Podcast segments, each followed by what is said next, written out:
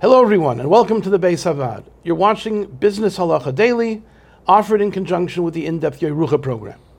My name is Nassim Kaiser. I'm the editor-in-chief of the Beis Havad Halacha Journal, and I have the pleasure and privilege of being joined today by Rav Chaim Weg, the Rosh Koilel of the Beis Havad's Choshen Mishpat Koilel Koilel Zichron Gershon.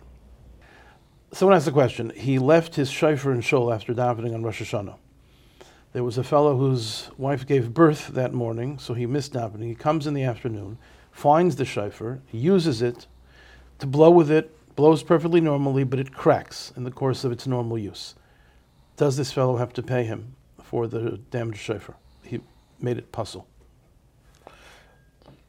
The Shari Tshuva in Hilchos Shofar says that he would have to pay for the shofar since he took the shofar without permission.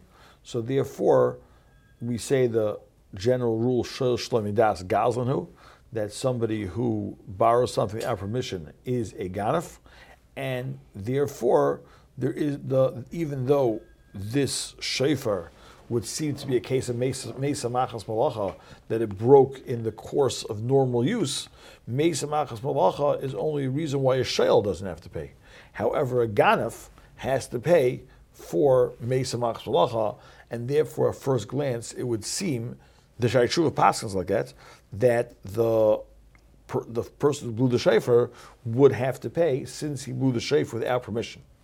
However, the Sdei Chemed discusses, uh, asks in the name of many achrenim on the Shari Tshuva. We have a rule: people are happy that others should do a mitzvah with their money, and therefore, when the person picked up the shofar, he had every right to do so. And therefore, we can't consider the one who blew the shofar as a Shel Shlomidas Gazan, since he was operating with Rishus, with the Rishus of Chazal, with the unspoken Rishus of Nichle Inish La'ov Mitzvah And since he should be considered to be a Shel, not a Gazlan, so the Sdei Chemed questions why is it that Mesa Machs Malacha does not apply?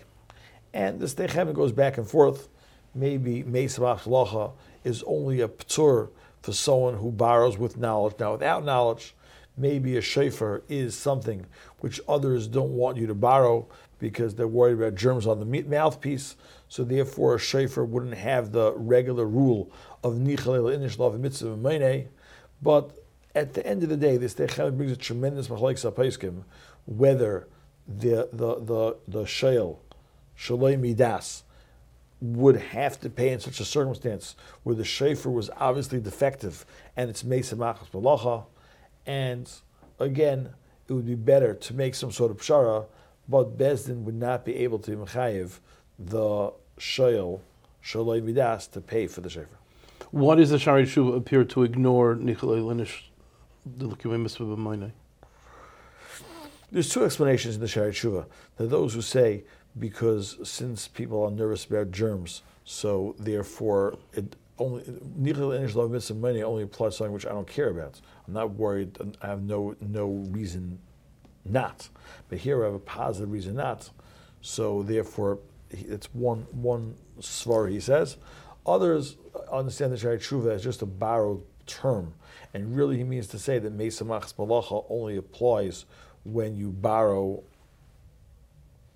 when you borrow midas, when you borrow without permission, so Meis doesn't apply, and he just borrowed the term of Nichlele Inish, of Mitzvah.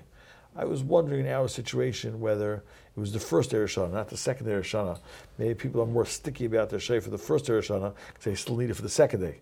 On the second Eresh he doesn't need it for another year, so maybe it would be more of a reason to assume that he would not have to pay. If you enjoyed this video and would like to receive more like it, or to sponsor future videos, please click the link below or visit beishavad.org.